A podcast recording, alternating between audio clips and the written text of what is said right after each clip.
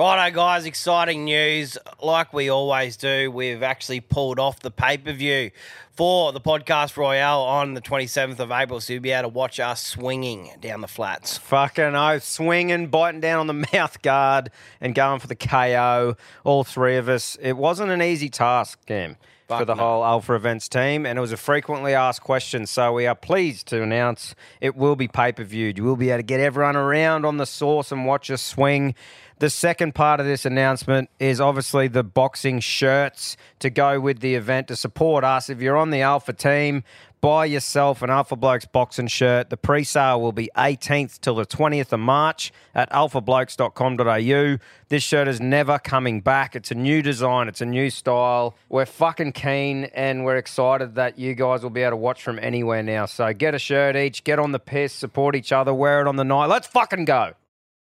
Top of the morning to you. This episode is brought to you by St. Patrick's Day Shamrock Shavers Manscaped. This year, don't just chase rainbows, make your own pot of gold and groom your little leprechaun with the leaders in below the kilt care. Say goodbye to your clover forest with Manscaped's Lawnmower 5.0 and let your confidence shine bright. Embrace the look of the Irish and join the 10 million men worldwide who trust Manscaped. Head over to manscaped.com and use the code ALPHA for 20% off and free shipping. Hey, Tommy, ever since I've ever used Manscaped, I can proudly say that I've found my pot of gold at the end of the rainbow. So get 20% off and free shipping with the code ALPHABLOKES at manscaped.com. That's 20% off and free shipping with the code AlphaBlokes at manscaped.com. This St. Patrick's Day, make sure your little hairy leprechaun is luckier than ever with Manscaped. I just want to say from the bottom of my heart, I'd like to take this chance to apologize to absolutely nobody. The double champ does what the he wants.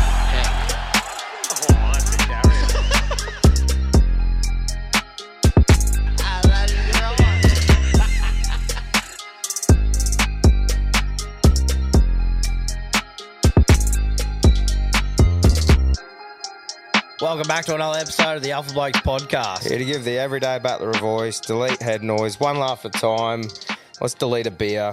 This is the first uh, crack of the Arvo Ale, so let's get into it. Yeah, sweet. Cheers, bud. Thanks.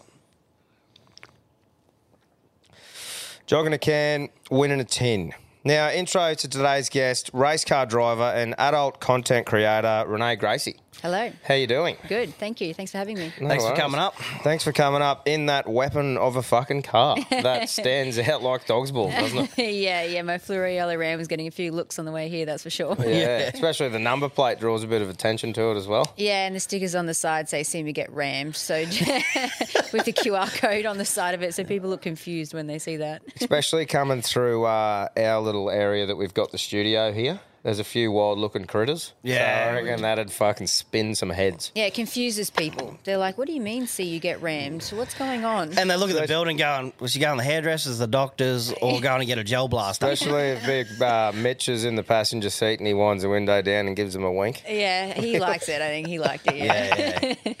Oh, so obviously you had a lot to do with cars, you know, Yes. through your whole life. Why don't you get into that? Like, how'd you sort of start as a kid, I suppose, getting into that sort of thing? Yeah, weirdly started in go karting, sort of unintentionally. On a family holiday, went go karting. Um, my sister and my mum wanted to go paragliding, and I didn't because I don't like to be up high and Yeah. didn't want to get wet. So I just thought, fuck it, let's just drive around and see what else we can do. Um, and yeah, dad and I went and found a go kart track.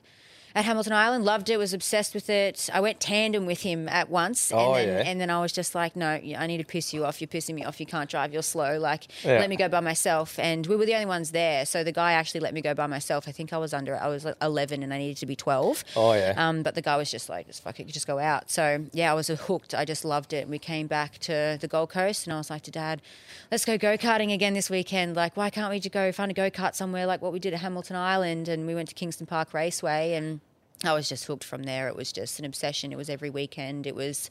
Then I actually was getting my dad to say that I was my sister, and he was lying about my age so I could go on the faster go karts at Kingston because I was Oh, just true. obsessed. Yeah. Yeah, right. And then all of a sudden, I you know asked for. He's like, "What do you want for your birthday?" Because my birthday was coming up, and I said, "I want a go kart." And Yeah, he's like, nice. "You can't get one," and I was like, "I'm going to get one." And Yeah. yeah, got my own go kart and started competing in go karting not long after. Yeah, right. Mm. And what age was that when you started competing?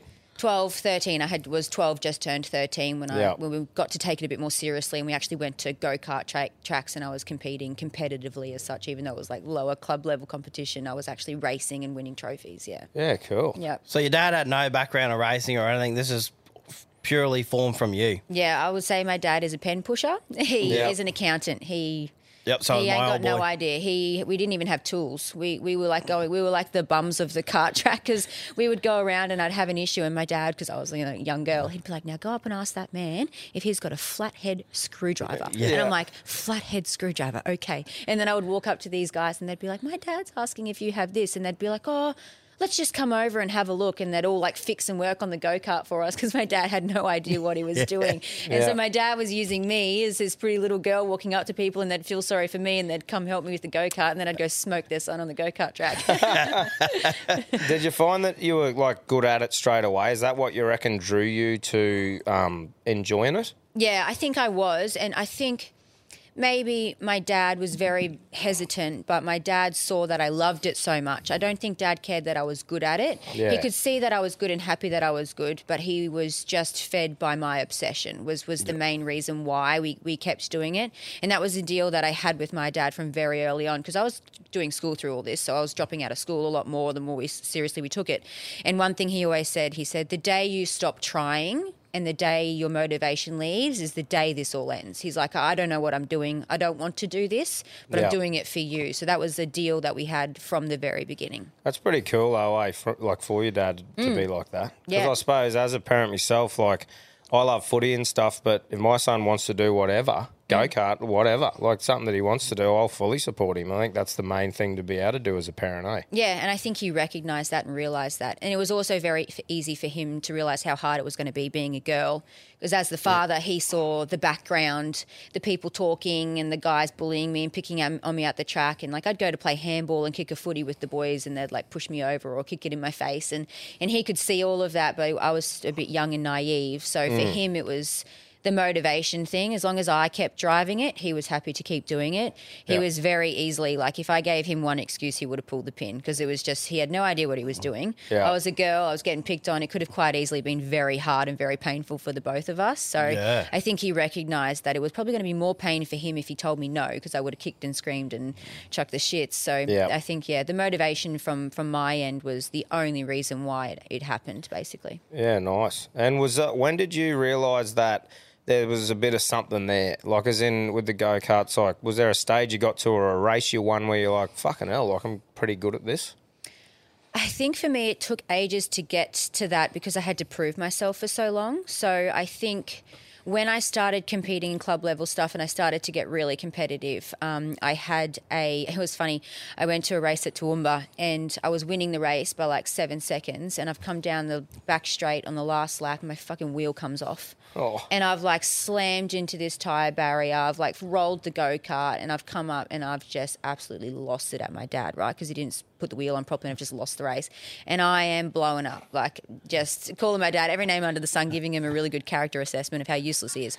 And, um, and I had this guy come up to me afterwards and because I was trying so hard to just keep winning, to prove people that I can keep winning, like that was my goal to show people that I was legit Yeah. because if I wasn't winning, if I was second or third, whoever was near me would just send me off. So like my goal was if I'm winning and I'm not around boys, they won't hit me off the track and I'll actually be competitive because I just they'd just eat me up alive. So I had someone tap me on the back and he's like, I want to introduce you to someone and this person is super important. They're a very good go karter. He's just won the world championship. He's come back over from overseas, um, and he wants to be your mechanic. And I'm going to introduce you to him. And so he come up to me and I and I said hello to him. His name was Ben, and he's like, "You're really good, but your dad's holding you back." And I go, "You fucking go tell him that." and so he's like, "I'm going to go tell him that. I just wanted to say hello to you first.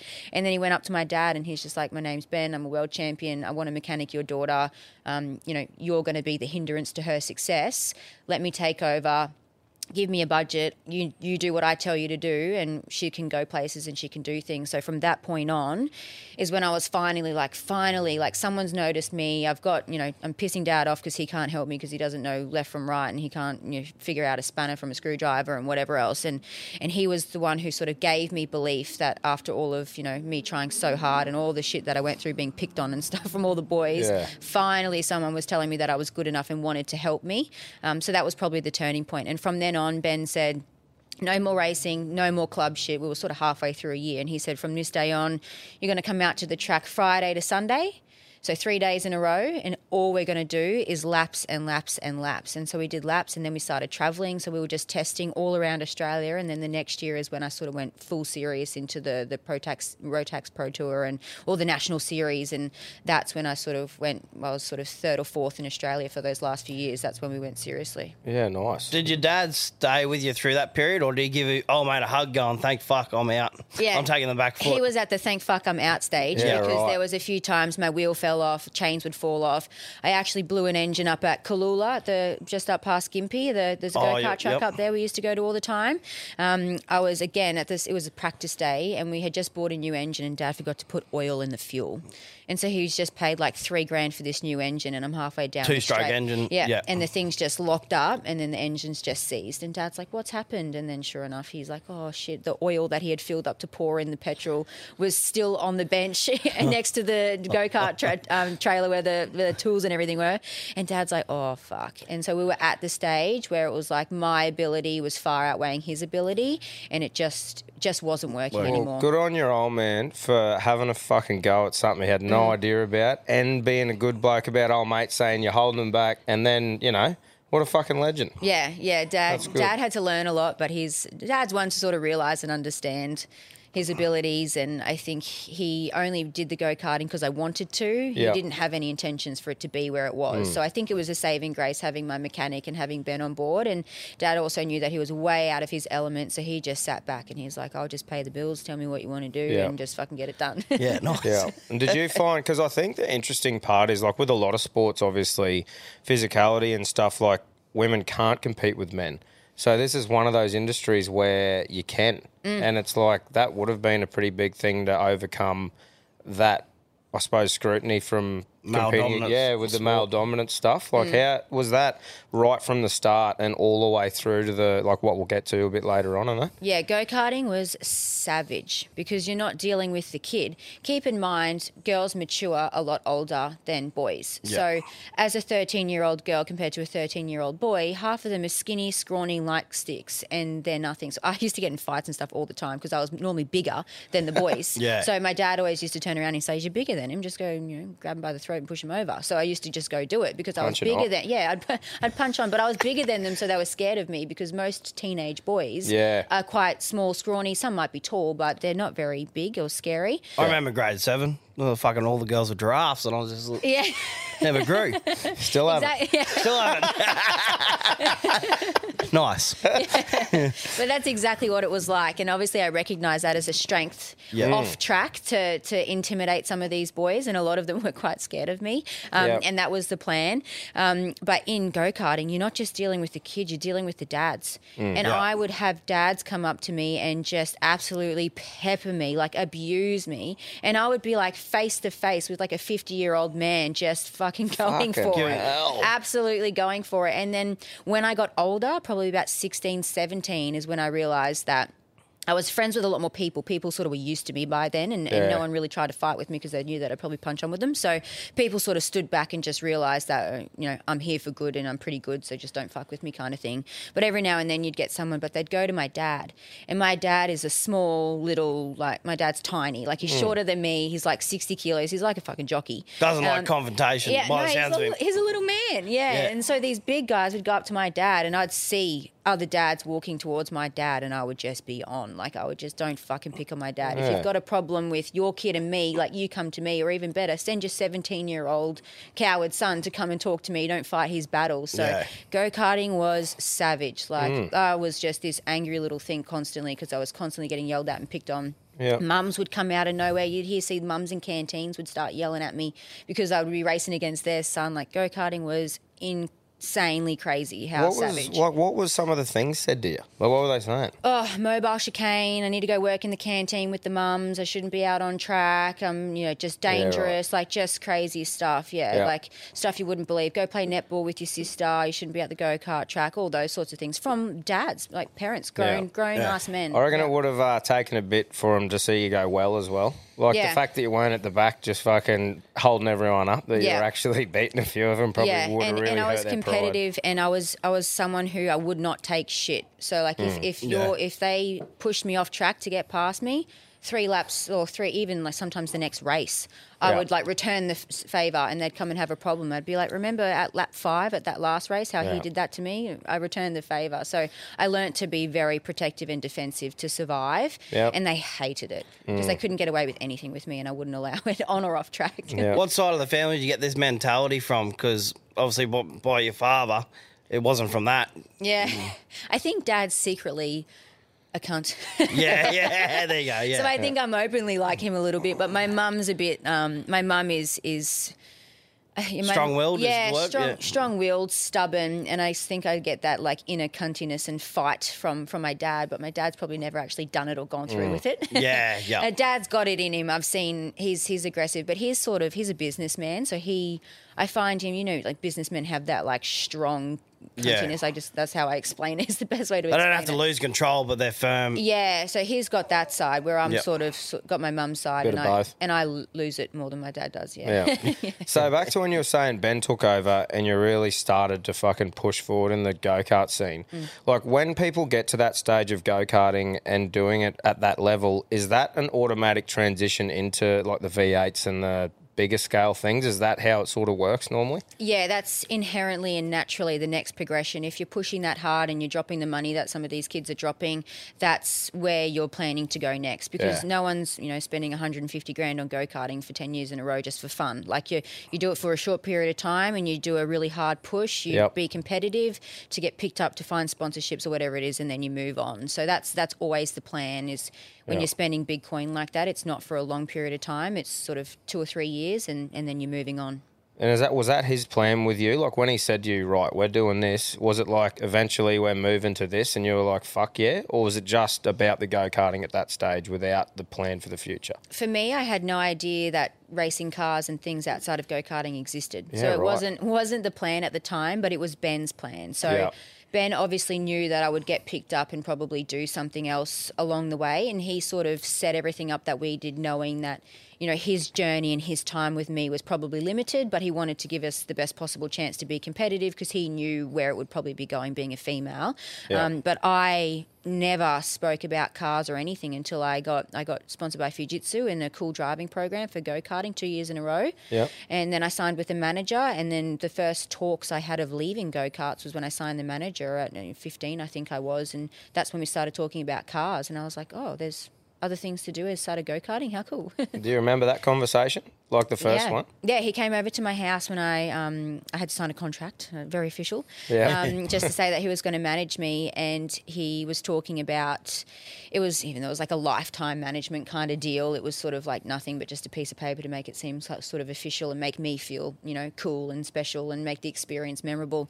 And he sat me down and he's just like, you know, do you know what this motorsport career could bring you, and have you thought about it? And we just got chatting, and I remember the main thing that stood out to me is that he said you can earn money from racing cars. And I've gone, fuck. I was like, you telling me I can earn money to do this? And he's like, absolutely. And I've gone, what do I have to do to do it? And he's just like, listen to me, follow me, and we can make some money together. And I was like, done.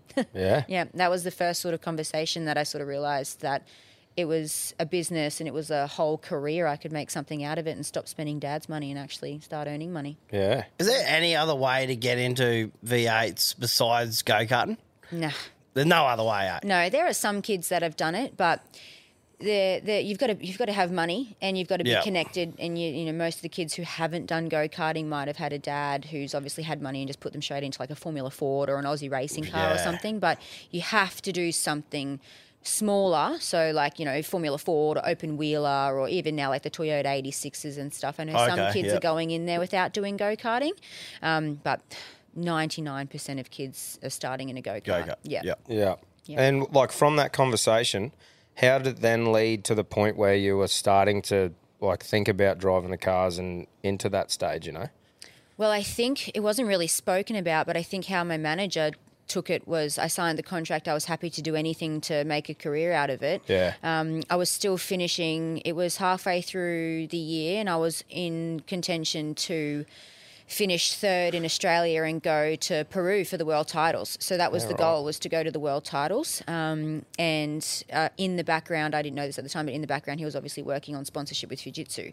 Um, and yeah, I missed out on the world, world titles by one point, so I was doing about that. Yeah. And then it was I was devastated, like cried all the way home in the car. It was like the worst thing that ever happened to me. I thought my life was over. Um, and then he actually, my manager flew up from Melbourne to Brisbane and come and see me. And he's like, "Don't worry about it." He's like, "You're going to be racing in a Carrera Cup car next year. Like it's all good." And I was like, "Oh, cool. Okay, what's that? Like." Whatever, cool. Like, didn't have any yeah. idea. Had never seen a Carrera Cup car. Had no fucking idea. Just went straight out of a go kart and then finished the season in you know, no, November, and then that next year in March or April, I was racing a Porsche. Just How was like your- nothing. hell? How was your transition from go kart to car? Yeah. I don't remember. Yeah. Don't remember? It Yeah. was fucking that. Se- pretty seamless It then. was just yeah. it was just I always say it was just like a blackout because it just I had no option and no choice, and it just happened so quickly. I just Yep. had to do it, and I just did it. I- I It sounded like it was like something that you didn't really have any other options either, right? Like It you were was just happening. like, fucking, Yeah. this is what I'm doing. Yeah. What am I doing? Tell me. Yep, and then that's exactly what happened. It was okay. I'm going to Melbourne. I'm getting suits fitted. I'm getting ear molds done. I'm meeting the team. I'm doing this, and it was all of a sudden I'm doing media, and then I'm like, oh, I've got to do an interview and a live thing, and this, this, and this. And before I knew it, I'm at Adelaide, and I'm like, oh, how do I fucking start this thing, and where do I go, and how do I leave the pits? And it was just like Yeah. straight into it. And what age gap was this? This was six, 16, 17? I was so 17 when I 17, le- yep. Left go karts, in 18 when I was Yep. in So Carrera out of Cup. school, school's done. Yep. Yep. Yep. Was it straight. like the was it like the big fish and then going back as the little fish in the big pond, going to the cars, or were you just so fucking focused that you were like, nah, I'm sweet. I think I was so focused. I think the Porsche, I guess, world, everyone was really welcoming there. So that that was the Oh, that's good. one, the one category that I did where I felt welcomed, and everyone was excited to have me. The category was happy to have me. All the guys I was competing with were were really great, especially a lot of the AM drivers who I still see now with racing. They've always been really great to me, and I think everyone knew that I was so young. Yeah. Everyone saw me as you know this prospect and to help me and to mentor me, and I really didn't get much shit. So it was really a, a nice transition, especially coming out of go karting where everyone it was like savage as and everyone hated each other. Um, to get into the Carrera Cup and have so many people supporting me and, and helping me and wanting to help people I'd never even met, and they're just like, "Oh, I'm going to do this for you," and I've just done this, and I'm like, "Wow, thank you so much." So it wasn't really that bad. Um, it's not until I progressed onwards where it started to get worse. Yeah. Yeah, right. And how how long did you do that for? Is what you're talking about now? Carrera Cup I did for two years. Yeah, so right. I did that for two years. So first year was sort of just massive learning curve, like Yep. just learning every track. I'd never been to any track before, still learning the car. We didn't have a huge budget, so I wasn't able to test. So I was just rocking up to racetracks and racing for Yeah, the first right. time like crazy. Um, and then the next year I was obviously a lot more better. I'd learnt all the tracks, so I didn't have to worry about that anymore, which was nice. I was going to places that I had been, and yeah, it was it was a much better year the second year, and yeah, then we moved on. How Yep. many girls were in that segment? Were you the only one? Me, I was the first ever female to race Carrera Cup ever worldwide. Yep. That's pretty cool. Yep. So no female had done a full Carrera Cup season before me. Awesome. Mm-hmm. Well done. And what what about after that? So you said you moved on from there. Yep. What was the transition there, and how that come about? So we went straight into supercars straight away. So the development series at the time now called the Super Two series. Um, we lost Fujitsu, so they were they were out, but they were pulling all their sponsorship from. Supercars in general, they were going into other sports and they had just got into AFL and they were sponsoring Essendon and they were putting their money elsewhere. They had been in, in motorsport for, for many years. So Yep. we knew that our time was short with them as well. So we, we rode that while we while we could. And then we got Caltex on board and Caltex wanted to be on board for a long time, but they wanted full sponsorship. So it worked out perfectly. But the Caltex deal was that they were really only involved in supercars and they didn't really want to sponsor anything in the Carrera Cup. So ah. they were starting to get into like the Red Bull team and, and Yeah. they were starting to really entrench themselves in V8 supercars. And the deal was sort of we're only going to sponsor Super 2 or supercars. You're obviously not going to do supercars because you're not ready, so you need to do Super 2. So that was sort of riding on the wall for that to get that sponsorship and to have them on board. We, we had to move to Super 2 to keep it keep it running. Yeah. Yeah. And how how'd you find going that transition? Like you went from karts to the Porsche and then to the supercars. How was that? Was it just a whole nother like fucking level? Yeah, this jump was the crazy one. So this I was obviously a little bit older. I was, you know, 19, 20. I had been around for a little bit and I feel like the Porsche stuff, it was just just different people, different group, um, the people that you're running with. It's it's serious, but it's not as serious. Everyone in in Super Two and like supercars thinks they're the next Lewis Hamilton, and it takes it like so goddamn seriously. Yeah. So the transition was definitely not what I expected. Um, and you're racing a lot younger people. When I was in Porsche, it was a mix of young and old, being Yeah. the pros and the AMs, which was really nice because the pros are used to having the AMs, which are a little bit slower. They're more respectful on track, and it was just a different on track environment. But when I moved to the development series, it's all young kids wanting to be, you know, the next Craig Lowndes. Yep. And it is Yeah. just insane. More savage than what go karting was. True, and, so- and, and it's higher stakes, higher money, and it's just was full on. And it was just a really toxic environment. Yeah, right. Mm. Was it was it the male thing again? Like as in the male dominated, like what's a girl doing here sort of vibes? Yeah, that and sort of thing? very, very like big dick energy or want to be big dick energy. Mm. Like, oh, I'm spending 700 with this team and you're only spending 400. Like, you fucking touched my mirror and you passed me into this corner. Like, people just thought that their shit didn't stink. And Yeah. very much like who's spending the most money, who's got the biggest dick, you know, who's got the deepest fucking pockets. Like, Yeah. Yeah. and it was almost like they, because they were spending more money, they just felt like they needed more respect and couldn't be beaten by a girl. And just a really weird, I don't know, transition. Worse than what I ever expected, to be honest. I thought it would be fine, but Yeah. yeah, I was very, very wrong. Yeah. Did that What- fuck you up? Oh, sorry, mate. Now, what car were you in from the left Porsche into the next series? What what did they throw you into then? So I was in a Ford to start with, and Yep. then I moved into a Holden for my last year. Oh, okay, so I yep. was in a bit of everything. So Yep. run a bit of everything. Did you rather the Porsche or oh yeah, Porsche hands down. Yeah. Yeah, Yeah. yeah, Yeah. thought so. Supercars are shitbox. yeah? Yeah, yeah. Yeah. Was there any other women at that stage racing the V8 like the supercars? I was the only one full time. I think there might have been one that sort of dabbled and did a round or two, but she didn't last very long. Yeah, righto. And that that would have fucked you up mentally, wouldn't it? Like Oh, going into yeah. that thing. Yeah, Especially because like that, you would have felt like when you were moving up, you were like, "This is it," Mm. and then getting just fucking like smashed sort of thing. You know, Yeah. it would have fucked you up a little bit, especially sort because of- that was your only thing that you had at that time, It was right? my life, yeah. I sort of say my development series start or like transition was the start of the end. That's Yeah. it. The start of that was when it was starting to end because it was just, it all turned to shit there mentally, physically.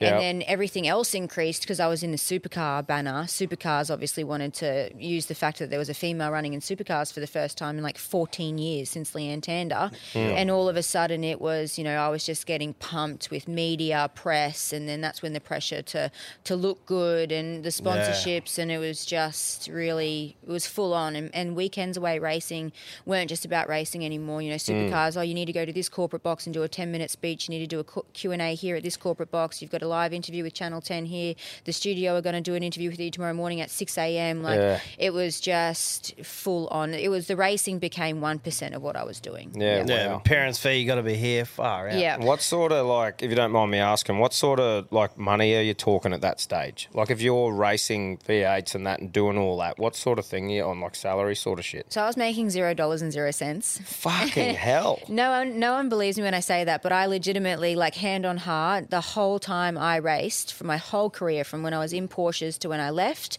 I made zero dollars from motorsport. I made absolutely nothing.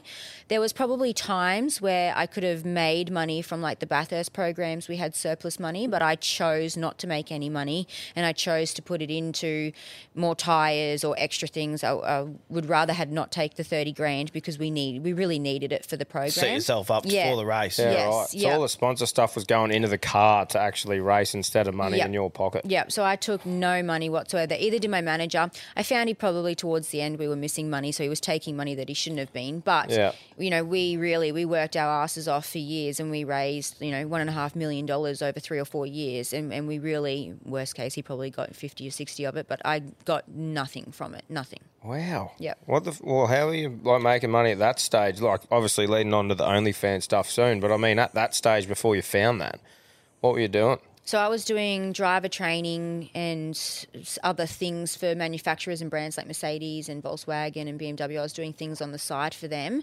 um, and then I was just working at a cafe. And I was you know, I was living in Melbourne, so I worked at the clothing shop in Chadstone at late night. Like I was doing whatever Fuck's I could. All Yeah. while having to do all that and uh, yeah, Yep. that's full on. Eh? Yep, to survive. I'd have to often ask my manager for like 50 bucks just to have 50 bucks in my bank account. And a lot of my sponsors, what they didn't realize too is that they would fly me out to do guest events or speaking or host things with them. And they would pay for my flights and accommodation, but I like literally couldn't even pay to go get dinner. And I would be messaging my manager going, hey, can you just transfer me 50 bucks so I can just get some dinner and some breakfast tomorrow before I fly home because I had no money. and because I'm doing that, I'm not working because I'm doing it for my sponsors. So I have to take time off all the jobs that I had to go work.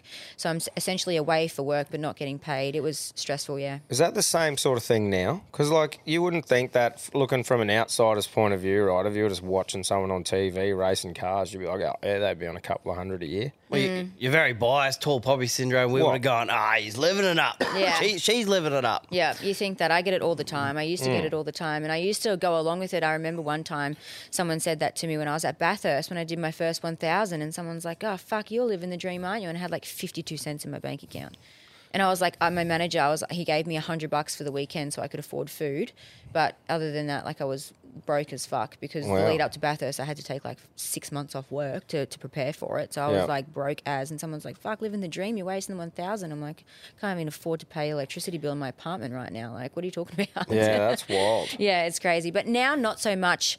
The thing is, is motorsport is a rich man's sport. Anyone Mm. who knows motorsport, it's not cheap. Like to go testing, like I, I did a test day the other week, it's twenty grand to go for a test day, just to cu- Yeah. cut a couple laps. Like it's not cheap.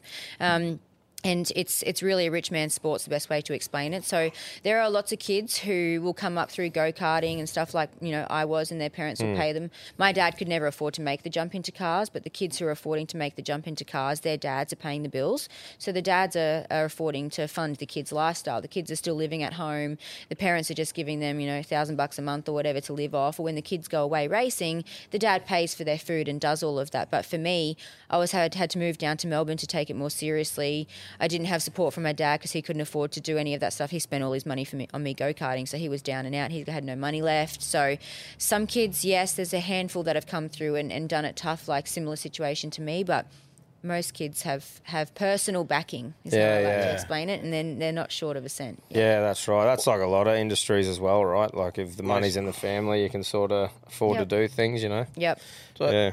Who was in your corner through all this adversity um, that you like respected, that you're glad you had through the hard times of all the bullshit through the racing career?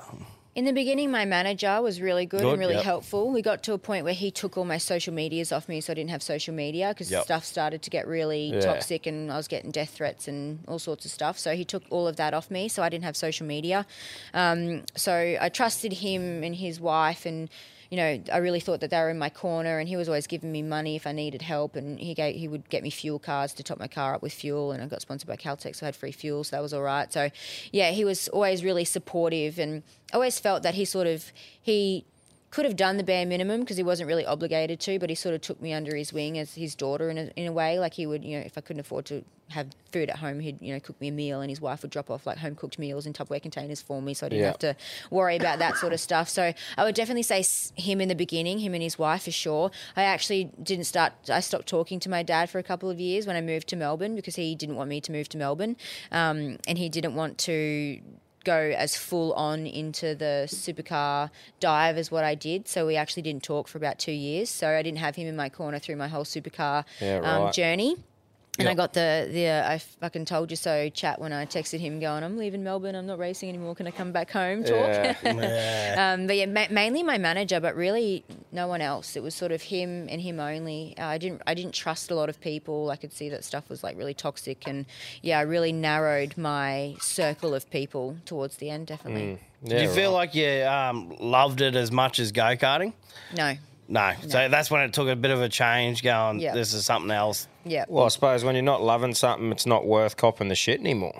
yeah. Like exactly. when you love something, you can say, "Well, fuck you, I don't care." And that's what happened it. in go karting. Yeah. I almost thrived for the controversy. Yeah. you're like- yeah. worth it. You're yeah. like, watch this fuck face. Yeah, you know? yeah, exactly. Yeah. Was what about though? Like, um, your pinnacle of your the V8s and that before you before you stopped. Was it the all female supercars team? Yeah, Pretty cool so the thing. 1000. The 1000 was sort of the the last thing basically where where obviously it was a great opportunity and I still say like if it you know probably made me where I am today and just put me on the map a little bit and gave me all the credibility but that was also this where it just was like That was the end fuck sort do of I thing. do this? It's just yeah. That's I will never be able to explain people. I always say when people complain to me that they're busy I turn around and I'm like the Bathurst weekend for me to I'm like those days I was literally my time I was scheduled from the moment I woke up on the Tuesday of the Bathurst weekend to the Monday, I was from 6 a.m. till like 7 p.m., 8 p.m. I had, I was scheduled. I was told when to eat, what to do, when to wh- when to eat and what to eat. Meal three at this time. Like my life was scheduled. Interviews, chats, talks, everything.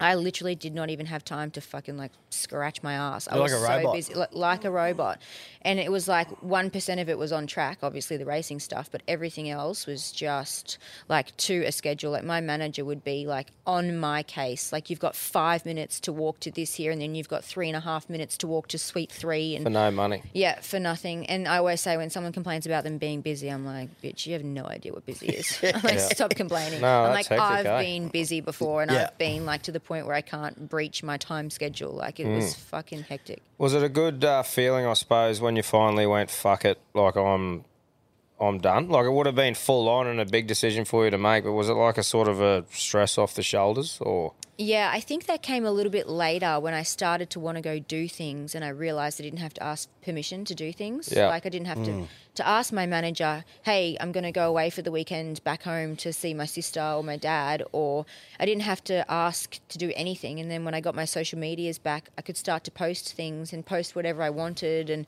then Yeah. I realized I'm like, "Oh, I can actually like do whatever the fuck I want. How good's this?" And I could go to a BP fuel station instead of a Caltex and not get in trouble and Yeah, I could do all. These weird things and i'm just like oh wow like i can re- i've got no rules like i live Yeah. this like lawless life now and that's when it started to become like desirable to me that i made the right decision in the beginning it was a very mixed emotions and an emotional time because i didn't have a plan b Mm. i dedicated my whole entire existence to motorsport like from the moment i was 12 to when i was 21 or 23 whenever i was how old i was when i left like nothing else had ever crossed my mind i had no other interests in my world except Yeah. motorsport so it was this weird confusion of like what the fuck do I do now?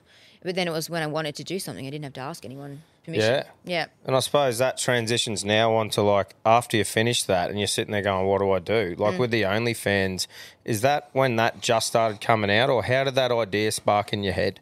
Yeah, so my fan base actually grew massively once I left motorsport because I started posting because I had my social medias back. Interacting. uh, yeah. interacting more. So people were messaging me. I could comment back to people.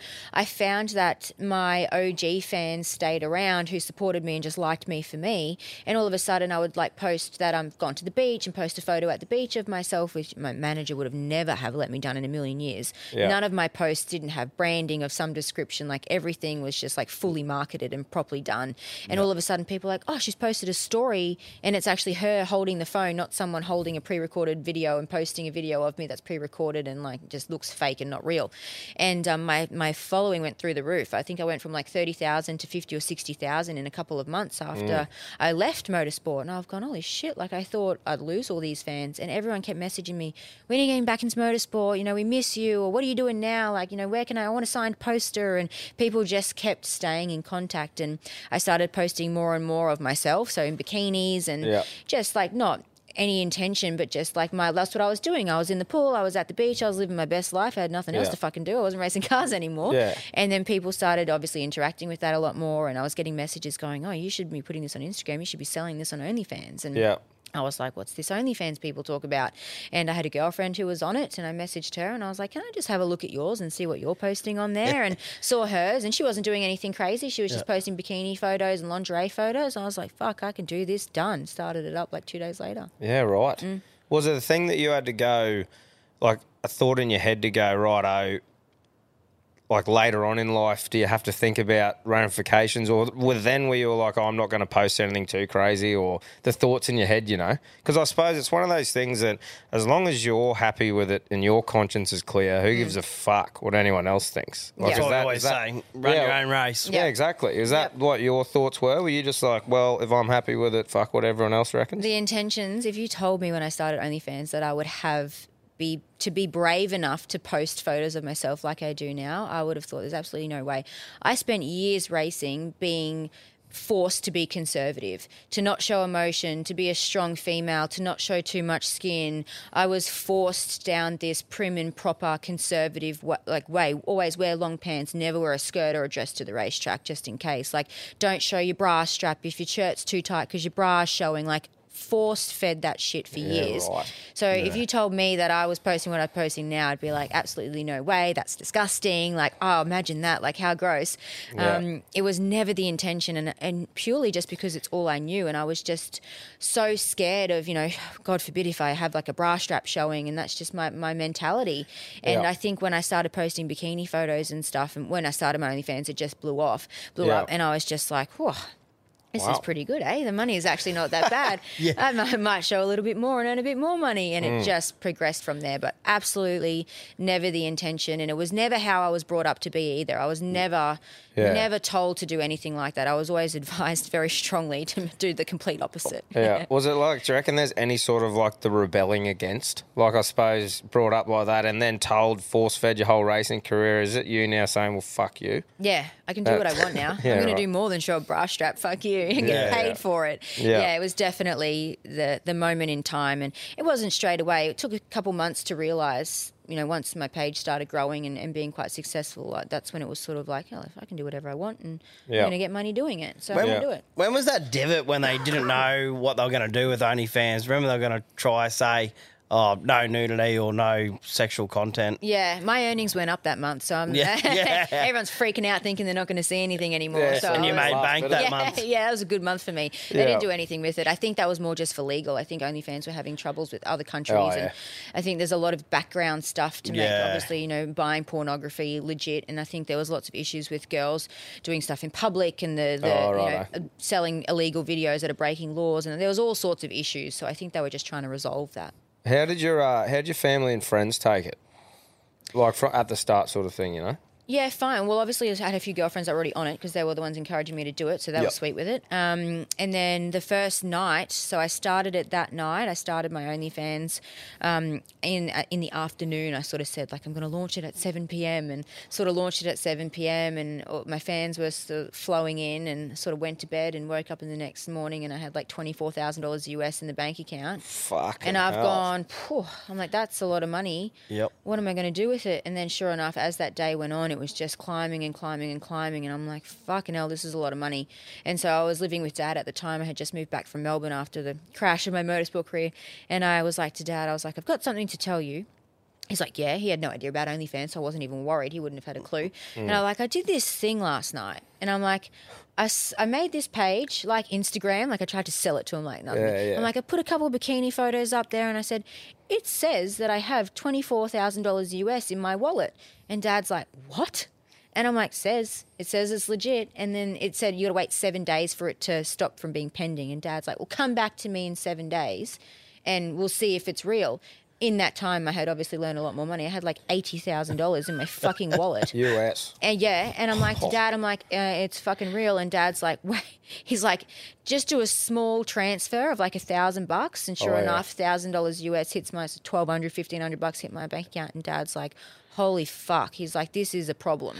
He's like, you need, you can't drop that in your bank account just yet. Like, we need to fucking, you need to go start a company. Definitely being an this." accountant. Yeah, being an accountant. He's like, Businessman don't just fucking come on. transfer that. I'm like, I had 80 grand. I'm fucking rich, bitch. I'm out of here. Yeah, yeah. And he's like, don't fucking touch that money. So he's like in full freak out mode because he's like, the second you earn that, he's like, you, the implications are high. So it went straight from fuck what you're selling on OnlyFans. You've got all this money that you need to figure out what to do with. And it quickly became a, a business that he helped me set up and run quite quickly. And then uh, what we've discovered, like the WA Ben form from US tax dollars into Australian. Was there any of that with OnlyFans, or it just releases into Australian dollars? It releases into Australia. Oh, okay, yeah, yeah, yeah. So they tra- they transfer, or I transfer myself from the app into USD, and then that gets converted into Oz by the time it hits my bank account, which Yeah. is in COVID was great because I was doubling my so- money. How did, how did you handle all that money at once, sort of thing? I suppose going from the racing thing, starting OnlyFans, and then all of a sudden having all this money there. we Were just like fucking hell, and what? Just looked at that as a business now and go, right, how do I make the most of it, sort of thing? Yeah, well, the first thing I did was paid off my afterpay account Yeah. because I was broke and couldn't pay for anything up front.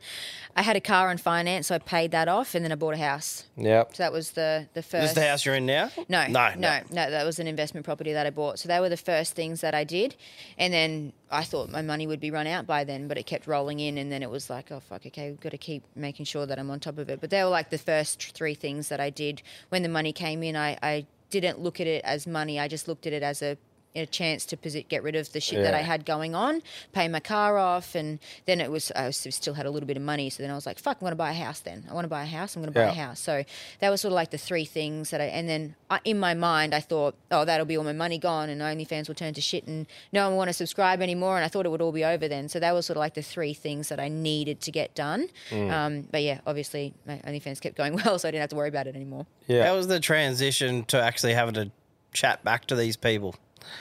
Yeah, yeah. It's. I will say in the beginning, I actually loved it because I had a lot of like race fans, and it was the first time since I left motorsport I was allowed to communicate with a lot with a lot of my fans. Instagram and stuff was hard; it wasn't real. You know, you're replying to someone in the comments and whatever else. So it was really cool because people would message me and go, oh, "I saw you back in 2014 at Townsville, and here's a photo of us." And people were oh. reaching out to me and communicating with me because I had left the motorsport scene, but they still wanted to talk to me. So it was really cool in that aspect. But when my page blew up, it was so difficult. When I had like the bulk of my fans and the bulk of my people on my page, hundreds and hundreds of messages a day. I was spending like 100 hours a week on OnlyFans. Like I would wake up in the morning, not leave bed until 12 and just spend like six, seven hours messaging, go have lunch, go sit down on the couch and I'd just message people. Like it was, Because that's the idea, right? Like you got to be engaging and like make yeah. Mm-hmm. them feel like it's worth their money to be on there, right? absolutely. So what would you be like? How many videos or photos and that would you do a week? And then how many hours? It'd be mostly messaging, right? Messaging was huge. The content you can schedule. And so, sort of, once I was taking stuff at home and, and doing stuff around the house, but once I sort of upped my game a little bit, my page was really like popping off. I was really getting photo shoots done, and I would dedicate like a week to doing content. And then that would pretty much be like my whole month's worth of stuff. So then Yeah. I would pretty much schedule all of that and get that done. Um, but the hardest thing is, yeah, people can message you, and while you sell locked content, people would go, "Oh, hey, I saw this video, then I really want it," and they'll tip you money, and then you've actually got to go back and send it. So there's even though you try and minimize and be organized, you still can't be organized, and you mm. still got to communicate with people. But I would be posting. I still do. I, I still sort of do the same thing. I think everyone's pretty similar now. All the girls, there's a bit of a flow to OnlyFans. People have figured out how it works. But I'll do two locked messages, which is like unlocking content, and then I'll do two like DMs, and then those DMs are to sort of get people. I'll send a picture and be like, "Hey, how's your day going?" And then I'll figure out who's on. We'll chat. I'll text with them. I'll message them. Try and make them tip me and give me more money. Yeah. Yeah. give them something in return, kind of thing. Or if Yeah. they're at work, I'll be like, you know, I can entertain you for fifty bucks. Yeah. Do stuff like that. So- I definitely reckon it's um safer than porn. Obviously, Mm. the industry you get to control everything. You can be in your own house or in a villa in Bali. Yep, hundred percent. You can choose your location. You're not in. You're not in a casting couch in Yeah. LA You can with choose who the knows people. who. Absolutely. Or fake 100%. taxi. Yep. Yeah, yeah, Yeah. that's right. And you don't like a lot of porn stuff. You hear it all the time. And if you see anything about porn stars and other podcasts that talk about porn, you know, they just get called up and be like, "Hey, you've got to do an anal scene tomorrow," and it's just like this fucking ten foot six black guy with a twelve inch cock. And she's Yeah, go that's right. And she's got no choice in it because you already signed the contract and you got to do it. So yeah, you, it eliminates that completely, and you, you actually do things that you love doing. And I think that's why I keep doing it. I fucking love it. It's the best best thing ever. I'll How do long- it until the day I die. How long have you been doing it for now? It'll be three years. 2019 Yep. is when I started. November 2019. So Yeah. I don't know. I've lost count. Four years this November, I think. What's the most hectic months you've had on Um, the most hectic month and uh, the, my best month ever was half a mil. Holy fuck. That's not That that, is big though wild, compared to eh? other girls, but Yeah? That's yeah, still good. Fuck yeah. hell. Yeah. That's a pretty good month. I've had some some pre- consistently pretty good months. Yeah, yeah. yeah, that's awesome. When was the thing where you got to go? That was oh, US too, by the way. US. Fucking I'll just add that little fucking yeah. in this double almost. Yeah, wow. Obviously, will you travel now and go find new content places to shoot content? Yeah, so that's what I, that's basically Like what you I- do now? Yeah, Yeah. before I was back into racing, that's was my job. I'd be like, oh, I'm going to go away for a week to Hamo or go over to Perth and meet up with other girls and make content with them. And I just travelled and, and made content and paid my trips off and, and just Yeah. did it. So you're all still filming yourselves, or you're you're starting to professional get people in? You can get people to do it, but I, I You can nail it? personally, Yeah. my, I know my fans, they love the pre-recorded, like the phone Raw, stuff, yeah. the raw stuff. Yeah, yeah. And it's like when you're doing it with another girl, like they're holding the phone, and then you have the video of you swapping the phone, and you capture that like Both nothing's moments. edited, and they hmm. love it. They love that shit, and I and I like it too. I, I feel like it's just real, and it's like no one can complain about it being fake or like set up, and it's just it is what it is. It's recorded on the phone, it's recorded on the GoPro, Yeah. and it is like real shit. Like And that's what that you get. do you do stuff like solo with chicks, blokes? Like, what's your Yeah, main everything. thing? Yep, Yeah. everything. Yep. Um, my my own stuff, my personal stuff, is my best sellers. Yeah, yeah. It's- and I think that's why I've just got a really good fan base of people who like me from motorsport, and I have that strong personal following. Like to this day, all these years later, my most requested videos are my own videos. Yeah. Yeah. It's funny, like as we've gone through this show, all these weapons call in, and we have fucking heard about some of the weirdest fucking shit that people are into. Like, Nothing will surprise this me. This bloke the other day said that there was a um, adult worker that was down on the cross, and this bloke used to come in with a briefcase. He had a toy train in it. It used to steam around. He used to get this chick to shit in it, and he used to d- kneel down and sniff it on the way past. So that was one fucking one that just absolutely blew my head off. That folded me. That fucking, I was like, wow, I would not have ever guessed that. Um, what was another strange one that we were talking about the other day? oh, there's heaps. Oh, there was two of them, most recent. But like, pretty much what? Because you get these messages. What's some of the fucking craziest, weirdest shit that you've got asked to do or whatever? Yeah, so I've definitely heard it all. Yeah, I've yeah. got it all. Yeah. I've like it's I've been asked to shit, I've been asked to piss, I've been asked to shit in a cup and send it to someone. I've been asked for it all, right? it's Yeah, it's yeah. all I've been asked the one that I don't get often that there was one that was weird is I remember I jinxed myself because I was talking to my girlfriend. I'm like, no one asks about period stuff. Oh, Yeah, because it's like blood and maybe it's a bit. Hmm. But then, sure enough, someone asked me if I could send like used tampons to him. So I was oh like, my god. Any bath water? no, bathwater, no. I've asked for farts, armpit stuff's very common.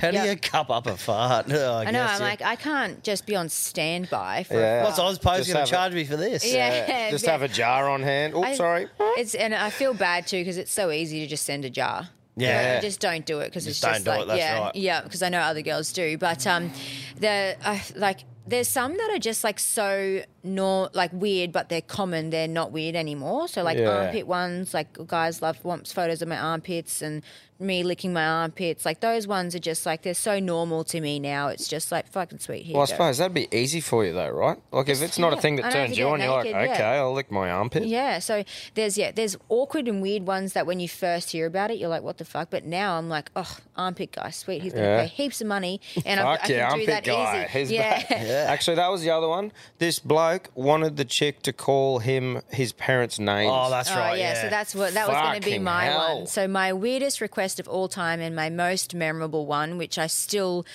can't believe I did it, but I did it. It was. it's not actually that bad, like gross or anything, but it's just thinking about how the guy will be using this video is what I try not to think about at night time because it will haunt me forever. so he wanted me. He sent me a photo of his cock and his dad's cock. Oh, Was it Father's Day? and he wanted me to suction cap a dildo to a wall, pretend that I was sucking his dad's cock, and humiliate him about how his dad's cock was better than his cock. Fuck, I want to meet this bloke. was he from Tasmania? No, he's from the UK, Oh, actually. wow. Yeah, so he paid me four hundred and fifty dollars for a two-minute video for me to do that. Wow. Yeah. Far out. Holy, And- Must be off his just- dad. It's just So when you fucking- think about it, like I did it, but that's the one that I don't want to get too deep in No. thought about. no, It's a bit I don't. But I let's don't do want- it. Do you reckon the dad fucked his girlfriend? I don't know. Why does he have a photo of his dad's cock? It's weird. Yeah, that's even that. Is Hey, Dad, can you just send us a you know quick one of your cock? And it was two, like you could tell it was two cocks, and it was like one was a little like he, he was shaved, the the guy. He's Yeah, like, "This yeah. is mine," and the other one was like bushy and grey hairs and just like an old looking dick. So yeah, it was Wow. it was definitely two cocks and believable that it was his dad's for sure. And he told me his dad's name, and I think I can't even remember. It was like Earl or something really weird, and I Yeah. had to like moan his dad's name and be like, "Oh, your dick sucks," and like Yeah, yeah. full humiliate him and be like, "Earl's is so much better." Yeah, just it was fucking weird, but I did Wow. it. That's crazy, eh? And what like so? Fuck, I could like, be entertained with this shit for Like obviously that yeah, David over it. Yeah. But like obviously that stuff, like like you said, you did that and you're like, yeah, I don't want to dive into too much humiliation, dad and son shit. Yeah. But like what where would- where do you go, right, this is where I draw the line, sort of thing, you know? I I draw the line at shit, Yeah. period, poo, vomit, play, um, that sort of stuff is like where I draw the line. Um, that for me, like physical, like actual thing, like just Yeah, like that's right. playing around in it and doing it. Yes. That's that's where I draw the line. Yeah. Other stuff, it's not that bad because when you think about the requests that I do do, like and people like fisting and stuff like that, don't do, no go for me. Yeah, yeah. Um, so when I get requests, like when people go, "Oh, can you go pee outside and pee on a rock?" I'm like, that seems relatively easy in regards to getting fisted up the asshole. Yeah. So I will take three hundred dollars to go piss on a rock for you because that is easy. I'll do it on the side of the road Yeah, anyway. No problem. Easy. Yeah. Not a problem. I don't have a problem with pissing in places. So for me, that's like no problem. And then to do the humiliation with the dad and the son, I'm like, the thing that that I see, I'm like, there could be a lot worse things that I have to do. This is actually not not too bad. The humiliation stuff was really hard for me to get involved with in the beginning, but Yeah. my fans were great that I actually just asked them, "Hey, I'm new to this. I tell me what you want." Write me a script. Tell me what you want to hear, or tell me like a guideline so I know what to say. Because some guys want just to be humiliated about like you know their dick size, but Mm. other guys want to be told that they're a fucking piece of shit and their fucking mum hates them, and that's why their parents like they want like the full on. So everyone's a bit different. So once I've sort of learnt that there's different levels of being mean to people and how they Mm. get turned on by it. Um, and I just say, like, you know, let me know what you want, tell me what you want to hear, and I can do it. And I feel a bit more comfortable because when I sort of did humiliation videos in the beginning, I stopped doing them because I was doing them to some guys, but I wasn't quite giving them what they wanted. And they actually, like, you're being mean to someone, right? And, and you're, you're saying something that they don't want to hear, so they just get turned off by it. So it's a bit of a fine line, but now I actually quite enjoy it. What do you What do you think? Back to one of the um, go kart, Yeah, um, small dads. dick yeah, yeah, wanker, yeah. yeah. That's the attitude you bring. Yeah, yeah. That's what I all got. yeah. What about this dick shaming? Like, run through that because they actually people will send a dick and they want you to Yeah. rate it.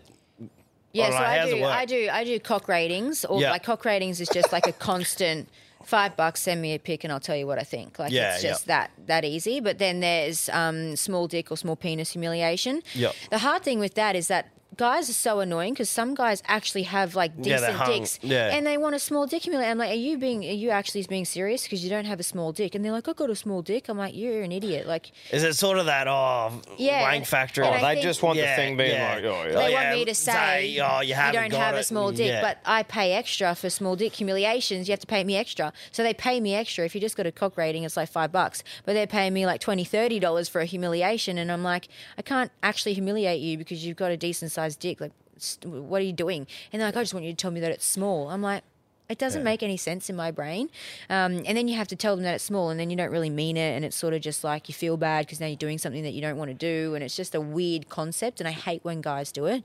But the small dick stuff, um, it's, it's, it's, I don't know if you've seen any of the photos, but fuck, I've got some fucking small dicks in my phone. some of no, them I'll be are, right. I'll be good. yeah, yeah, not my cup tea. Some of them, it's re- it's actually really quite sad. Like it's some guys. But like- surely they could do something about that. I don't know. I would love to know that there's Six inch tongue and breathe through their ears. That's those that's that's right. Some of them are like smaller than my thumb. Like it's a real, like it's you feel really. Mm. But is that is that hard or is that just friggin'? I think I've, I've, yeah, I've, I've definitely got a screenshot of one in my phone hard, and it's that big, yeah, yeah, right. yeah, and it's really sad, and you feel bad for them, because they want you to be mean about it, and it's just like, oh, I feel bad for you that you've like got, actually, you really do have like a micro penis. But it might be a bit like the fat shame, and then they'll go get something done about it. yeah, well, you maybe. can't really. But if Yeah. you're fat, you can fucking lose weight. Yeah, I don't think you can just grow a dick. Nah, those dick pay- pills aren't real, brother. Yeah. No, they aren't. they reckon you got to stretch it. It's not like those grower boyfriends that you just put them in a glass of water overnight. Yeah. So with the like with the pissing on a rock, getting into Earl about his son, like th- this sort of stuff. Yeah. How On do you like? We talked about it earlier when you were like taking lingerie, and we talked about maybe those videos coming back later on. Now, like you're doing this sort of stuff. Do you ever think about that, or you just like sweet like? And how does the OnlyFans system work? As in, is there any sort of thing that can stop people from doing stuff, or you just accept that you know someone might screen record shit and send it? Oh, or oh yeah, my leaked stuff is what made me rich. Yeah, That's yeah. what- yeah. that's- So that's what that's what gets people to subscribe because they've seen the leak stuff and they're like, oh, that's what it Yep. is. Yep. Yeah, right. Yeah, so, it doesn't. I try to. I try to.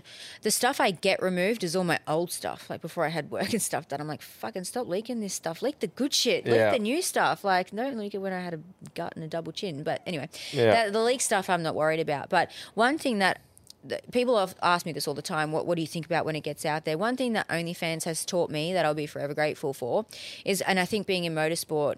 Motorsport is very homophobic. It's very, you know, blokey blokies, mm. and it's, you know, someone's if someone's gay, it's like, you know, the hell's going to freeze over because it's they're just very like that. And I myself got trapped into it where you think a certain way about a certain person because that's the reflection of the people that you're around. Yeah. And OnlyFans made me realize through my fans that there are so many people out there that have so many different things and so many fetishes, interests, whatever it may be. It doesn't mean that they're weird or different. It's just that's just who they are. Yeah, sure, like you know, eating shit or doing something like that's probably weird, but hmm. it's made me the average person has their little something, has their little thing, and that might be paying for my porn and my videos that they wank over at work, and that's just like totally fine. Yep. And I feel like it's made me more accepting of, of the general average male and person, but just people in general. So I feel like I will never be, I feel, say, I'm not doing a service, but I feel like I'm fulfilling some of these things for these guys, like this guy who has this fetish with his dad or whatever. Yeah. You know, he's got some thing inside of him that made him want to pay $450 US to do. And I did it for him, and it's probably fixed this little thing that he probably feels really insecure about and I've made him feel normal for doing it. I don't feel like yes it's weird, but at the same time I feel good about the fact that he's probably had this thing for years maybe. You don't know how it stemmed or what's happened. Fucked, you know, dad's fucked the girlfriend or something. You don't know what's Yeah. and it's probably solved or resolved an issue for him. And he can move on. And he probably feels great about it. So I don't think if that video ever came out or even talking about it, I don't feel embarrassed or weird by it because I feel like I've done something to help someone. Yeah. And I feel like all of my fans have this little something, and people in general have their outlets. And the people on my OnlyFans obviously have it through the content and the porn side of things, which you know a lot of men do anyway. Um, and it's just how they how they're getting what they need to get to fix their whatever it is their fetish or whatever it is that they need in themselves to feel better. And I don't I don't know I don't think I'd regret anything to be Yeah, well, good on you. Because like we said before, that like run your own race. That's our fucking slogan that we use. Yep. And um, like I said before, for me personally, what I'd do in my life, like I'll never be doing that. No fucker pay for it. But I Money mean- talks. But, I- but I and mean, you'd be like, surprised. Trust me, there's a something for everyone. but, I, but I mean, like, as long as I have a clear conscience about what I'm doing, then it fucking I'm sweet. And Yep. I suppose that's all that matters, right? Yep. Well, as long as and I feel happy. like that's something that came very obvious in the beginning for me is that people were wanting something.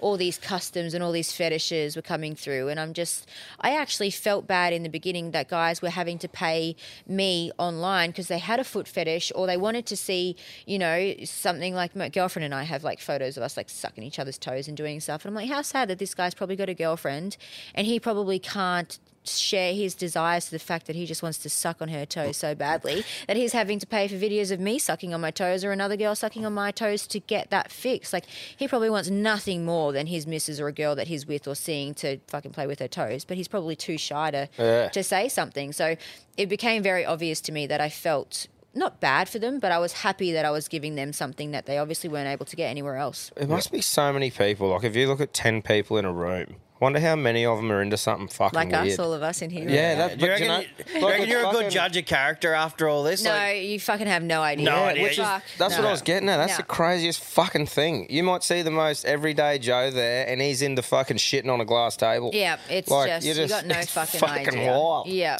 we should No all have mics on and uh, have a play a game. It'd be Yeah. funny as Jesus getting- Christ, Steve. There's no glass tables here, Joe. yeah. yeah, you can't tell, man. Like you, and, and then I have guys on my OnlyFans, and I'll talk to them for ages, right? And they'll spend a little bit of money here and there, and then all of a sudden they'll come out and they'll ask for something, and I'm like, fuck. They'll unlock like certain videos and then all of a sudden they'll ask for another thing and I'm like, whoa, I didn't see that coming. Like didn't think that you were into that Yeah. or didn't think you'd want that kind of custom or yeah, you can never pick it. You Yeah. Never, never pick it. Fuck, that's wild, eh? Can you break down the foot thing for us? Do you think you know? Yeah. Because we got no idea. Yeah, so I have a very good fan that comes and goes from my page, but he's probably one of like my OG fans who has a foot fetish. And I asked him, I was getting a lot of foot people in the beginning, and I asked him straight up. I had good rapport with him. Like he was, I messaged him every day. Like he Yeah. was, you know, I was almost like a friend because you talk to these guys so much, you know about their job and everything. And um, he said, you know, where are you going today? What are you doing? I said, going to the shops. This, this, this. He's like, cool. When you come home from the gym, can you take a video of you taking your shoes off? I said, yep, no worries. And then I asked him, and I was like, you know, what is it with feet and shoes? And he said it all started when he was a kid. This is his story, so it might not be the same for everyone. But he said he was at school and he had a sub teacher, like someone who came in when the teachers were sick. And she always used to have shoes that had open toes and her toenails always matched her shoe color. So it became a bit of a running joke with all the boys and all the girls in the class. Like everyone's going to guess what color toenail and shoe she was going to wear to school. So he became fixated with thinking about her toenails and her shoes. And he knew the next day if she was going to be the teacher, he'd be at home thinking about all he could think about is, I wonder what toe, toenail color she's going to have and what shoe color she's going to have on tomorrow. Then he got his girl, first girlfriend at 13 or 14 or 15, and he would ask her to paint her toenails. And then it just became like this thing that he grew into being obsessed with girls' feet because of a teacher in school when he was like a teenager. Wow. Now it's like a full blown thing that he just gets off on. And he's he used to love giving me money and be like, "Hey Renee, can you go paint your toenails red this week?" And like that was his thing. Like he just loved hmm. girls who had colored toenails and then shoes. And if the shoes matched the toenails, it was like the ultimate thing for him. And that's how his foot fetish started. And then it obviously, as he got older and hornier, it Yeah. got more and more into it and foot jobs and all the rest of it. But that's how it started for him in particular. And I would sh- assume it might be the same for people. They just all of a mm. sudden you see someone. I know a few guys. I always say, I always joke. If I, you know, speaking to guys and talking to guys, and they'll ask me what shoe size I am, dead giveaway is a foot guy. True. Yeah, dead giveaway. Yeah, I'm like right. dead giveaway because obviously on OnlyFans and talking to other girls, if a guy's like getting to know you, or even on my OnlyFans, and they ask you what shoe size, they're foot Well, it makes sense. I don't think Yeah. I've ever fucking asked that ever. Yeah. When starting to talk I to wonder you if know, they work at like Rebel Sports and fucking New Yeah. Balance and Nike. Yeah, yeah, I'm the foot guy. yeah. The fo- but you realise Oh, too. Foot Locker. Right. Oh, we got a flat foot today. Yeah, yeah. I'm going to think about this all night tonight. yeah, yeah. Dream the foot job. Thing, the foot thing is, it's. I think it's different for everybody, but I think it's something that stems from young ages in most guys. Yeah. And do you think it's going to be something like this? This thing moving forward for you? Like, are you you're single now? Are you? Yep, yep. So, are you looking to like? Are you want to stay single while you're hooking in and making the money while you are now, or are you sort of like just open to getting a relationship? Because I suppose it'd be a pretty hard thing, I reckon, for a bloke to come to terms with. Yeah, the hardest thing for me is obviously when I was racing, guys were intimidated by that because I knew more about cars than them and could drive better than them, and you know that was intimidating. And now it's like I'm also well known. My profile's grown. I'm on OnlyFans, and I'm obviously quite successful. So, yeah, it's very hard. But I don't know. I like being in relationships. I'm someone to when I find someone, I'm in a relationship. I'm very loyal. I'm a Capricorn, so I'm just like through and through. So, but I don't know. I personally don't imagine myself ever being married. I Mm. don't think that I don't think I'm the type of person that some guy walks up to and be like, "I want to marry you one day." Yeah. it's like Yeah. it's I don't think that I'm that type of girl. I'm just too out there and I'm just Yeah. yeah, I'm just not that kind of wife you up and you know play happy families. I'm just Yeah. not that kind of girl. So I don't really think about it. But I've, I do get in relationships and I can hold relationships. I like being in them, but at the same time it's just a very it's a very hard thing being a successful female in this day and age is like worse than being. I think personally being worse than what a successful male was a couple of years ago. Just it's make tough. hay while the fucking sun shines, eh? Yep. At the moment That's for it. you. That's it. Do you reckon That's you're it, man. attracted to um, someone that hasn't got a profile? Yes. Yeah. Yeah. Yeah. Yeah, I like no bodies. Yeah, Yeah, instead of like bumping into some, then there's drama straight. Well, not Yeah. drama, but there's Yep. I just like average guys, normal guys who have jobs and go to work and do all that sort of stuff just like a normal human. And Yeah. it's, and I think it makes them, I feel like too, because if I'm away all the time and if I'm traveling and if I'm making money and I'm doing these things, it's, they're supportive of it because, you know, they've just got a normal job and it's exciting for them. And I feel like if I was with someone who's away all the time, it's sort of just like tension and friction and, oh, well, I'm going to be here and oh, I'm going to be there. And it's just, they're focused on themselves and they're not really excited for you being away because they're being away and if they're doing sport or other jobs where they have to travel all the time it's sort of it's not the same where i feel like normal guys if i'm going away racing or to do content it's like oh i'm so excited for you like have the best time and Yeah. it's just easier to travel and to be away a lot more and to do my thing if i'm in a relationship to just have someone who appreciates what i'm doing and is just as excited about it as i am Yeah. Mm. And I suppose blending the two worlds together now.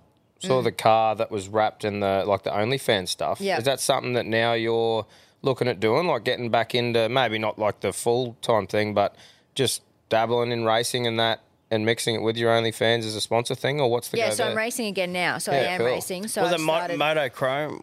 Monochrome GT. Monochrome, yeah, yep. yeah. yeah. Yeah, cool. So I'm back in in the GT series this year. So start at the start of the year, so I'll do the full series. I just went and did a GT4 round on the weekend actually, so I came back Monday. Um, yeah, just doing it just for fun. I have OnlyFans on board, so they're actually my major sponsor. A lot How of people, that? a lot of people think that I'm paying for my drive and it just stuck OnlyFans stickers on the side of it, but they're my they're my major sponsor. Yeah. That's that's good because coming back into it, sponsors would be a little bit iffy, wouldn't they? yeah. yeah. So you, to to nail OnlyFans, how good's that? Yeah, it was uh, it was funny because obviously I spoke to a few people in OnlyFans and they'd seen all the articles and they sort of knew of me and seen the story. So I think they saw that it was a big like fuck you to everybody else. So Yeah. I think they saw the storyline and they saw how good it was and then the writing was on the wall. It was pretty it was pretty easy for them to say yes. Only problem the blokes live at the track are going too fucking quick to know what it is. yeah. How's the car feel? This new car? Yeah, so I'm in an Audi at the moment, Audi R8. Um, it's awesome. It's a great car. So I'm in an older car, so I'm not in. There's a few different categories in the in the Okay. overall category that I'm running. So it's, it can be a bit confusing if you're not a motorsport fan as such. Um, but I'm in an older car, so I'm in the trophy series. So my car's about 10 years old. Reason why we just bought an older car and just thought we'll just ease into it, return back. I don't need to be in a new car. Obviously, wouldn't have been very competitive because I didn't have the experience. Hadn't been in a car for six years. So um, yeah, just chilling at the moment. But no, things are going really well. OnlyFans are happy. I'm actually doing really well in the trophy series. I'm leading the championship at the moment. So yeah, it's sort of like, oh shit, we're actually doing really good and we're talking about next year and what we're going to do next year and trying to get in a new car. And, you know, I just planned on doing one year return and now Yeah. we're looking at fucking year year two, three, and four. So Better headspace. Like Oh, as in yeah. coming into this now, like yeah. yeah. Yeah, it's nice. It's nice to race a not having to worry about budget because Yeah. obviously that's that used to be a, a major problem. So I don't have to worry about dollars and cents anymore and crunching numbers to see if I can afford to put it in a wall or not each round. Um, and so that's that's the main thing. It's like on the weekend I was like rubbing doors and spun out and hitting people and. Mark, the team owner, he's like, "Oh, you did a fucking bumper," and I was like, "Oh, it's all right." I'm like, "We can fix it. Don't worry about it." And he's just like, "Oh, yeah, I know." He's like, "Still broke my bumper," and I'm like, "Oh, she'll be right." But normally they'd be like, "Oh, fuck," like, you know, I'd be mm. stressed out for days about having something broken on the car because it was going to chew into the budget. But now I'm just like, "Oh, fucking fix it up. Don't worry about it." So it's Yeah. a, that's like one the major thing, which is just like fun. I can actually go racing and, and have some fun. Like, I, Yeah. I bent, I buckled, I crashed into someone and buckled two rims, and I was just like, "Oh." Well, so mm. just get another rim, all good. Like just press on. So that's good. And then also, I think I feel like I'm the maturity of of myself. I thought I was mature at the time, but I feel like now I'm obviously a lot more mature than what I was at, in my twenties. But I definitely, I was talking to my dad about it. I was like, I feel more mature, just like at the racetrack and how I handle things. Obviously, when I was younger, I used to have mad anger issues. So that was obviously one thing. I just feeling a bit older, like just things don't phase me as much. And, you know, like I have an issue on track and I'm like, all good. Like, don't worry about it. Like, I'm just having fun. Like, the race that I had on the weekend, like, I got ran into and I spun out and I come back in and they're like, oh, you okay? And I'm like, fuck, that was the best race I've ever had. And I had so much fun because I was last. So I had to work my way through the field. Field, and yeah. Oh, yeah. normally that would just, I'd see red, I'd be fuming. But yeah, it was just so much fun. So I definitely think I'm more mature, level headed, and yeah, got the money to not have to worry about shit, which is nice. Unreal. So what's your what's your plans? Let's say next few years. What do you want to do? Well, I don't really know because I didn't plan to do much with the racing. I just wanted to return and tell everyone "fuck you" and you know boost boost the Yeah. only, boost the OnlyFans subscribers a little bit, make a bit of money, and sort of just do a mic drop and uh, fuck you. I can do whatever I want. I said I was going to do it. I did it and and go. But now I actually think I want to go racing and keep doing doing motorsport again. So I don't know. The plan is to do. OnlyFans are really keen to to stay involved and they're happy with the program. So I think we're going to try and do some things overseas next year, and and they're obviously in America and and go over there and see Yeah. what see what they want me to do and if they're happy to do anything and keep racing here in Australia if there's the opportunity to next year. Well, I suppose it's a new thing for OnlyFans, a new field to sort of dive into with the whole. You know, it's not a really popular thing on OnlyFans. It's not the thing that first pops to your head is Yeah. like cars, is it? Yeah, well now I ha- now I have like car content and motorsport content on my On OnlyFans yeah. as well. So I do you know I do like topless updates of race weekends and all that fun sort of stuff as well. So I can incorporate the two worlds perfectly. So Yeah. I do live updates of how I go on track. I tell them when I'm on track next, and it's, it's just a cool level away from social media that they can get obviously the uncensored interaction and then still get their racing fix as well, which is really fun. But I think for OnlyFans the best thing is is that I was a current creator and a successful creator, and now I'm doing something that they're involved with, and I'm good at it. Um, so for them, it's perfect because you know how many. How many other girls or creators are doing something that they can sponsor and be involved with that have existing successful pages? That's So right. I think I think they're really happy with everything. So yeah, I hope to hope to maybe do some stuff overseas next year. Keeping the GTS, uh, the the GT category seem to like me more than anyone else. So Yep. I'll stick to them because I'm welcome there, and so is OnlyFans. So yeah, who knows? Honestly, it seems to be my life. I don't really plan for much, and I just fucking wing it. And Yep. Yeah. Well, it seems to be going all right for you. yeah, so far, yeah, so far Yeah. so good. Yeah. Your downtime, obviously, you bought the house and you like doing a bit of DIY. I see a bit of TikTok stuff. Mm. Like we are just discussing before this, you're probably going to race home to go help do the fireplace. Yeah, yep. I'm a, I'm a bit of a DIY Yep. queen. I've just I bought a house two two years ago now, and I've renovated it. So I've put a new pool in and a massive outdoor entertaining area, sunken in fire pit. And yeah, I'm, I'm going to race home and be there Thursday and help lay the tiles in the in the fire pit and help with that process. So that's something I look forward to. And I've yeah repainted the walls in the house and I've fixed up a few things. I've just done the, the kitchens inside and yeah, I just love changing shit and spending money. It seems to be the downfall of me being home with downtime. The first thing I go is, oh, that wall looks a bit boring. I'm just going to go to Bunnings and get black paint and paint it black. Or I'll Yeah. look at a door handle and be like, fuck, I'm changing all the door handles in my house and change all the door handles in my house for fun. Or I just do weird shit. So, but I love it. I love doing DIY stuff. And yeah, pretty much every room in my house has been renovated, touched, painted, fucking something's been done to it because I just can't help myself. And the outside's been done as well. And I've put a lot of effort into the outside of the house, just Yeah.